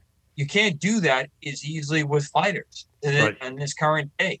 I So understand. it, it had a very. It, but there was built- some there, there was something to the political struggle that went on between these two groups at the top of the Air Force that cost American lives. it- this goes on at every every. I realize that, but that doesn't make it any better. And, and no, I, I before we take a break, completely, Mac. I completely agree with you. And, This- and the same it- thing happened. Uh, not to interrupt you, but the same thing happened in in the Navy in the Pacific during World War Absolutely. II, where they had torpedoes that just did not work. They Right. just did not work, and there was this group of admirals who just defied any kind of you know change in the in the warhead, and it turned out that the that the the firing pin was like too weak, too Yeah, the weak, and they would blow the apart. absolute fusing on it was not Okay. accurate. It was And not back, we strong. hit our own ships. Yeah, and it took yeah, it, yeah, the hit it, and, and lots of misses and so on. Okay, once again, that you know, once you fire the torpedo, you're giving yourself away. You know, so um, you know that led to a lot of sinkings of U.S. subs until finally someone, and this is a true story, they someone took an old Japanese Zero propeller and they found out that it was made of this aluminum, but it was straight and you know who knows, straight and whatever. Some uh, machine shop in Pearl Harbor made a firing pin made from this Japanese aluminum propeller, put it in the warhead, and now suddenly they worked. But still, they wouldn't change it. And it took for the one of the admirals who was, you know, against changing the torpedo warhead to be killed in an airplane crash. Someone took over his job, saw the light, and all of a sudden, boom! You know, we're sinking everything in the Pacific. So the it, what bothers me a lot is that there are these political games that are going on in the middle of wars. I'm sure it happens all the time. But It that happened all the way. doesn't- up. I Doesn't mean, make it right. you happens know? on- to every current conflict we're involved in. And it's easy. It's easy for these guys, you know, running a desk, flying a desk. You know, they're not the ones that are on the front line. You know, Absolutely. and that that just bothers me. Anyway, so this. Can I say something quick? Yes, please. Mac, you know, the uh you look at today, we're still doing the same thing. Yeah, right. It, it Absolutely. happens Hasn't in everyone. stopped. I know, but that's what I'm saying is. is we should It's be like smarter said, than you know, that. We should yeah, be if we smarter give than the that. and- military the tools to Right. do the And just job, because it happened get it before, it's not right. It's not Right. right. Okay. No, we should have people It at the sucks. top there really thinking about these things. But Correct. anyway, Exactly. anyway, let why don't we take a break and calm down and regroup? Okay, you're listening to Macaroni's All right, Bill so Track Stop we're, Show. we're at a milk and cookie segment for those at home that are following along. Right. We're looking forward to a popcorn and pizza segment coming right up. This is Mac Maloney, Military X Files on the Distant Thunder Radio Network. We'll be right back after this. UFOs are found in Renaissance art, on ancient coins, and etched on cave walls. They're even reported in the Bible. But more surprising is when UFOs are seen the most in times of war. Through centuries, thousands of UFO sightings have been made by high ranking officials, military pilots, and ordinary soldiers. Often, these fantastic appearances occur at the height of great battles. From World War I to D Day to Korea, Vietnam, and beyond, military investigators are baffled. Why do UFO sightings spike so drastically during wartime? Could it be mistaken aircraft, or someone or something looking in on us? In UFOs in Wartime, what they didn't want you to know, Mac Maloney chronicles centuries of these incredible sightings and tries to solve the puzzle of why so many UFOs are seen while humanity is at war. Read about the scare ships, the ghost planes, and the ghost rockets, alien giants in the jungles of Vietnam, UFOs controlling our ICBM bases, dogfights with flying saucers during the Gulf War, and more. 300 pages of unbelievable stories, along with many startling photographs. That's UFOs in Wartime What They Didn't Want You to Know by Mac Maloney. On sale at your local bookstore or on Amazon.com. British Secret Service. Hello, Moneypenny. Hello, 007. How's your mission to steal the secret sex formula from Dr. No No going? It'll be going fine, except for the two idiots headquarters sent with me. Hey, Mac, did Defalo Crumpus just call us idiots? Yes, he did Juan Juan. He's an ungrateful putz. Nice car, though. Yeah, and you know what? Now it's my turn to talk. But if you drive, what am I going to do? I'll drive. You shoot the machine guns. No way, I'm You don't have driving. it too now. Just a license for you and I'm driving. Oh, See what I mean, Moneypenny? But James, we have to get the stolen formula from Dr. No-No before the big two-for-one sale. I'm on it, Moneypenny. But I've got to rid myself of these two mush mouths first. What? I still have the red button, don't I? James, not the red button. Cobra, save us! Hello, gentlemen. And you, Mr. Bond. Oh my God. Is that Commander Cobra? Jumping from a helicopter through the sunroof of my Aston Martin? Well played, Cobra. But what are you doing here? Besides rescuing my two friends, James, I'm here to tell you that you don't have to steal the cardio sex formula from Dr. No No. All you have to do is go online and order it yourself. Then you'll have plenty of the new energy drink that can give you the extra endurance you need to get through.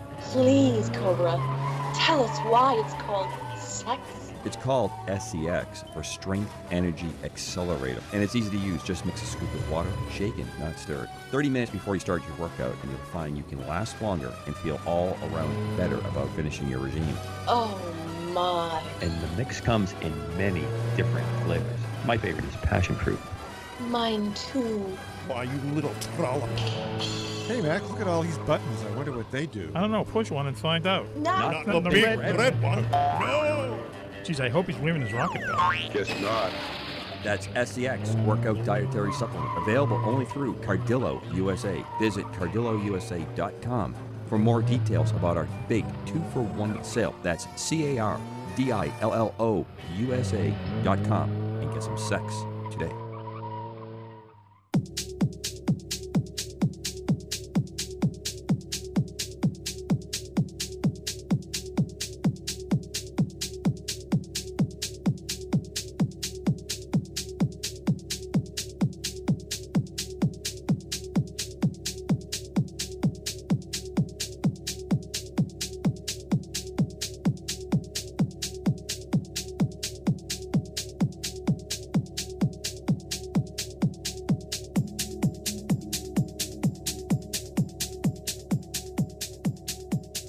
Back, everyone, to Mac Maloney's Military X Files Show here on the Distant Thunder Radio Network. This is Mac Maloney. Wow, what a show we've had for you tonight, and it's still not over.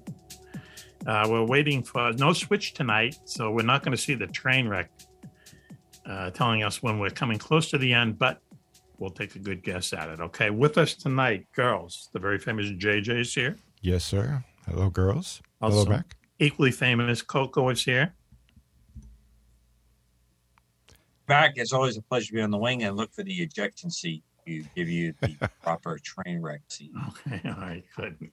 Uh, also, um, as I say, no switchy tonight, but our good friend Jocko Johnson is here, NYPD. Bro, Mac, how are you, buddy? Happy to be here.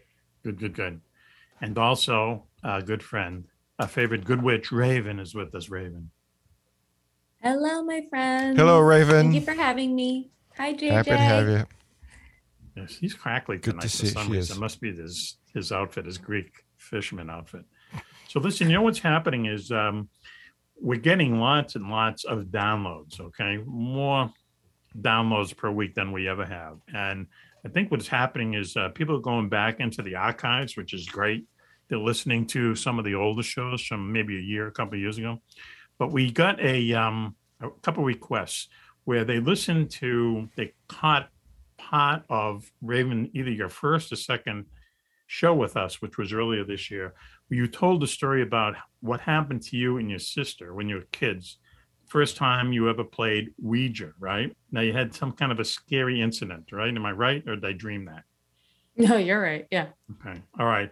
So, you know, just for the benefit of everyone out there, can you retell the story? What happened? You were living in an old house. Remember that part? Correct. We were living in a really old farmhouse. Um, barn was on the property, you know, a stone's throw away from the house. And we were in um, one of the bedrooms. It was upstairs. It was like just a classic farmhouse, you know. And my sister and I were asking it, you know, when are we going to get married? You know, who are we going to get married to? And I think one of us was stupid enough to ask, like, when are we going to die? And then one of us asked um, is something along the lines of who died in this house or how many people died in this house um, just basically wanting to know like you know is our house haunted type of thing. And it just went, the planchette went to the number three. And we are just like, whatever, like that's a stupid answer. So we continued playing, playing, and we're done with it. Didn't close it out. Oh, you're- bad move there. Now you're supposed to close it out. Is that the angle? You're supposed Oh, to close it out. very important. Very Yes. important. Close the portal. You're supposed to close it. So we left that door wide open and just put it away, went to bed, like nothing happened, whatever. So the next day, um, it was winter. So it had it had to be either a Christmas gift or it was my birthday gift because my birthday's in winter. So there was snow on the ground. And I remember waking up and my mother was like losing it because she thought that somebody was trying to vandalize our property and you know doing mom things and uh-huh. so we were like well what's going on and there was a headstone that was leaning up against like the barn that was right by our house Hmm. again like on the property um, Okay. and it was just leaning up against there no footprints leading to or from it A gravestone. a gravestone. Yep, like a like a uh yeah, a tombstone, like the yeah. slab of rock. Yep. Tombstone, But like yep. a like an old one. So like not like those bougie ones that are out now where Yep. they can make like a heart and they're like, you know, seven inches thick. Like Yeah, yeah, it's like yeah. a really thin one, right? Okay. So we were like, you know, she wanted to like call the police and we're just like, can we just like not make a big deal out of this? Can we just obviously we know where it came from because the town we were living in was so tiny that the cemetery was right down the road. So we're like, can we just return it? We'll just leave it on the church steps, whatever. Th- They'll Yeah. figure out what to do with it. And we'll Yes. just come home, wipe our hands clean of this because she didn't know that we were playing with this. With type of the uh, thing. Ouija she didn't. board. Okay. Yeah. I'm pretty I'm, I'm pretty And sure knows she had bought it for portal us. in- on her property at this point.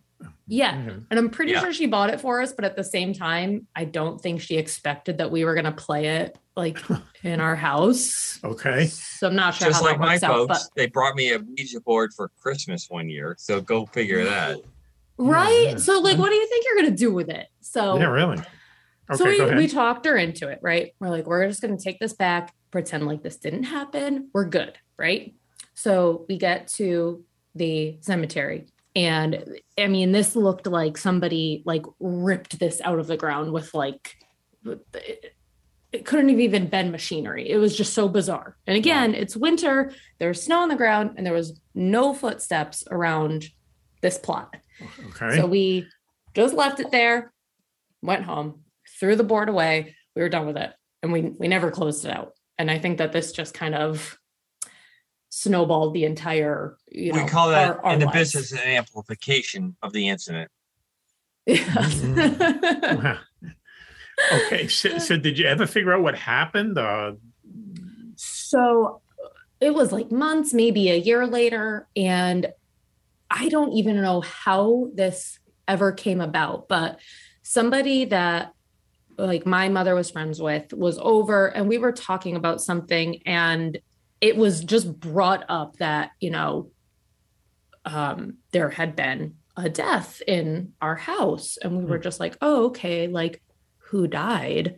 And they said that it was um, a set of triplets oh, and Jesus. that they died in like 1908 or 1912 you know so before there was like really medicine or whatever Probably They- if you were sick tuberculosis, and so it's very said, common. here's here's some cocaine like do this cocaine and you'll be fine and whoa, whoa, you got whoa, ghosts Whoa, whoa, whoa, whoa, whoa, whoa. what HMO do you have?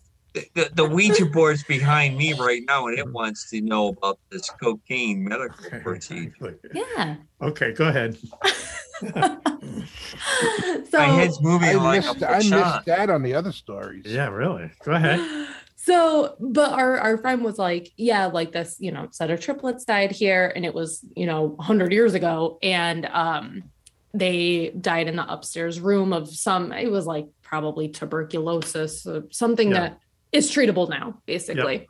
And um, we were like, we were kind of like putting those dots together, my sister and I, in our heads, and we were just like, oh, so that was what three meant when the planchette went to three. Yeah, right. And Wow. that Yeah. was why this headstone ended up here because that was signifying to us that was signifying that these kids were buried in the cemetery down the road from us Yeah, yeah. Oh, my those were the dots that we connected and it was just basically at that point i'm like i'm never touching one of these again i'm i'm all set How soon did true, you move though. out of the house? That's not true. I would have been out the next day. You played. We- You played with the Ouija board, didn't you? Mac, you're a fraidy cat. no i didn't No? no No? This is it. This, Um, this was the, that was it. Look I was a one and done. I was a one and done. And And did you did you finally ever close this Ouija board out? no. How do you Oh, close so it out? So, So it's so open. the, the board It's still the open. board is open. Mac, if you look Right. at my screen, you can see right over my shoulder where it says closing it out. Say goodbye. Oh, Nice. oh, I see. Oh, yeah. It always says goodbye on it. See, I've never even played a Ouija board. You know, no one, no one saw fit to give me one for Christmas when I was a kid. Probably good. you know, probably a good idea. Me It too, sounds like. Mac. I'm with you, man. We were Catholics. We didn't get into that You stuff. He- Here's the funny thing about this is that it, we just happen to know Phil Baines, who runs the company that makes Ouija boards, Ouija boards. Okay, and I, I mean, I, I- think that they're made, mass produced, like in South Korea or something like that. So, you know, how does something that costs about ten bucks? Why would that be a portal to some other dimension? Mac, if you put a focus on anything, and I believe that your spiritual energy can put a focus on anything. It's the same thing when you talk about people that do meditations and other incantations, is what it allows these things to happen. These boards, like uh, tarot cards, have a certain connection to the next dimension. And that's what causes this to happen. We we we think because we're very sophisticated, use a word that's common in the parlance today, that we were over this. It's we're not. No, we're not. And you connect to this and you're messing around, you're mucking around in areas that you should not be mucking around in without training. It David, just seems I leave that it you to you. would, but it just seems that you'd, you know, pay more than eight bucks for a portal to the next world. You know what I mean? Well, to be fair, I'm pretty sure Ouija boards are like fourteen ninety nine. Oh, okay. Because All right. I used to a work at a toy store and they were not eight dollars. please. It's we it's Ouija. It's Now it's in double Yeah, digits. I I can understand. Right. I can, I can get it. Wow. It is an interesting story. So, I mean, I would have been creeped out being in the house. Frankly, I would have just, uh, let's move. There's a cool Ouija board episode or a s- segment of an episode on Downton Abbey. You have to watch for it. It's Oh really my cool. God! There you go. Only, It's wicked. only you, Jay. I've mentioned the that time. before. No, What is we're the approaching the end of the show Yeah. because the No. Donington If you Abbey if you YouTube it- been Hey, brought to YouTube it, you'll- you don't you'll have see Switch here to back them up either. No. It's four against for the- one. Yeah. Drum roll, Mac. Switchy for the, uh, right. It's very well done. Thank you. Reconfirm it. Wow. Okay. So listen, JJ, is that your way of telling us that the train is entering the station? I think so. Yeah, I think we should. good Uh, part of the story didn't come up yet. I think. I think The, it's uh, good to leave the show with a kind of a spooky note to it. Okay. You know? So, in other words, that's code for time for the plugs. Yes. Let's Okay, do the good. plugs. Sometimes we don't get to all of them. Let's get to tonight. all of them wait. if we can. So, um, but listen, um, two things. First of all, Homes for Our Troops. Homes for Our Troops is a military charity that um, builds homes for uh, wounded warriors, uh, veterans from Iraq and Afghani war. Um, troops who came home, possibly missing a limb or whatever, and they build these uh, houses for them to make it a little bit easier for them to get around. They have like low counters in the kitchen. They have, you know, stairs that are a little more uh, easy for them to get up and down, ramps, things like that. They build the houses and then they give them the keys, no mortgage. They get it for free. They deserve it. Homes for our troops. Google them and uh, hopefully throw them a couple bucks, uh, more than a few uh, bucks. But um, 88 cents on the uh, dollar, on your dollar, gets spent towards the charity. And that's very high in the charity biz these days. Homes for our troops, please Google them and uh, hopefully help them out. Uh, also, we talked about Ross Sharp and his mad Englishman friends putting back together a warplane from World War II, the Mosquito fighter, fighter bomber. Um, very, very famous airplane of World War II is made of plywood, had two Rolls Royce engines on it, was the fastest thing in World War II for two years at least. Sometimes they didn't put guns on them because Because the plane could outrun the bullets. a plane is so fast it could outrun some of the bullets. Okay. Uh, the People's Mosquito Project. Google them and see what they're up to. They're going to be uh, airworthy very soon. It looks like uh, you know they're coming close to the uh, prize, and JJ has. Um, they're going to take civilians up for rides in this. He's uh, volunteered to be the first civilian to be brought up in the new reconditioned, rebuilt plane without know- a I parachute. I don't know if I've You're been officially by that, JJ? accepted. Who who part of the program would love to see JJ in a as a wing store on the uh, mosquito? I personally think that would be the Oh, most yeah. greatest thing to look out over my left shoulder as I'm piling the mosquito to see wing JJ in JJ over the on on on the one of the rails on the wing stores of the, the mosquito. Sorry, It's still- I- I it's- It's gonna be amazing. It's going to be awesome. Yeah. I'm You gonna have a up s- for that flight there, I'm gonna have a special scarf made by Mrs. Mrs. JJ. Mrs. JJ. Wow, we Yeah. can't wait. Bring a GoPro with you, okay? No matter what happens, we'll have video. Yeah, just put it right in your mouth. Put your We'll GoPro just in see your the mouth. ground coming up to him. Yeah. It'll be entitled "On a Wing and a Prayer." Oh, Mac Cole, Mac Cole. Well, anyway, hey, listen, let's thank everyone tonight. Let's start with uh, Agent X. Agent X was with us earlier. Uh, thank you, Agent X, for joining us. Good man. okay? Good man. Uh, also, thank you, Jocko, for joining us. Jocko Johnson. Let's My please pleasure. My pleasure. give him a hand, Anytime. please. Anytime. My pleasure. Sweet now. Uh, also, thank you, Coco. Thank you, Coco, for joining us. And um, and when I say thank you, I'm speaking for all the MILF skills and Gigi gifts around the world. Coco, I, thank and I appreciate the entire ensemble that you bring there, Mac. And I also like to note that recently I shared with you a small factoid that uh, it looks like the creator of the Twilight Zone, Rod Serling, actually volunteered and did work to test parachutes as well as ejection seats. Did he in his really? Yeah. Career while he was writing, I'm amazed. And this has a connection to Raven because Raven lives in a part of New York where he's from. And I, Mm-hmm. I I'm just I'm the more I delve into Rod Serling, the more I am amazed by the man's creation. Paratrooper. Yeah, Yes, he was an interesting guy. He, he fought he those doesn't have a museum here. Which Doesn't have a museum. I can't believe Absolute that. crap. Yeah. I nothing. can't believe that. He's a very famous guy, especially not just science fiction wise, but in the early days of television. He Anyway. is- he and his brother, amazing men, amazing men. Uh, thank you, everyone out there, for joining us. We really appreciate it. We appreciate everyone listening to us on the internet stations and also Armed Forces Radio. And thank you for downloading us. We're everywhere. Okay, go to Podbean, but uh, most people listen to us on Apple Podcasts. All you have to st- say is, um, Alexa, play Mac Maloney's Military X Files on Apple Podcasts, and suddenly we are there. So thank Mac? you for everyone.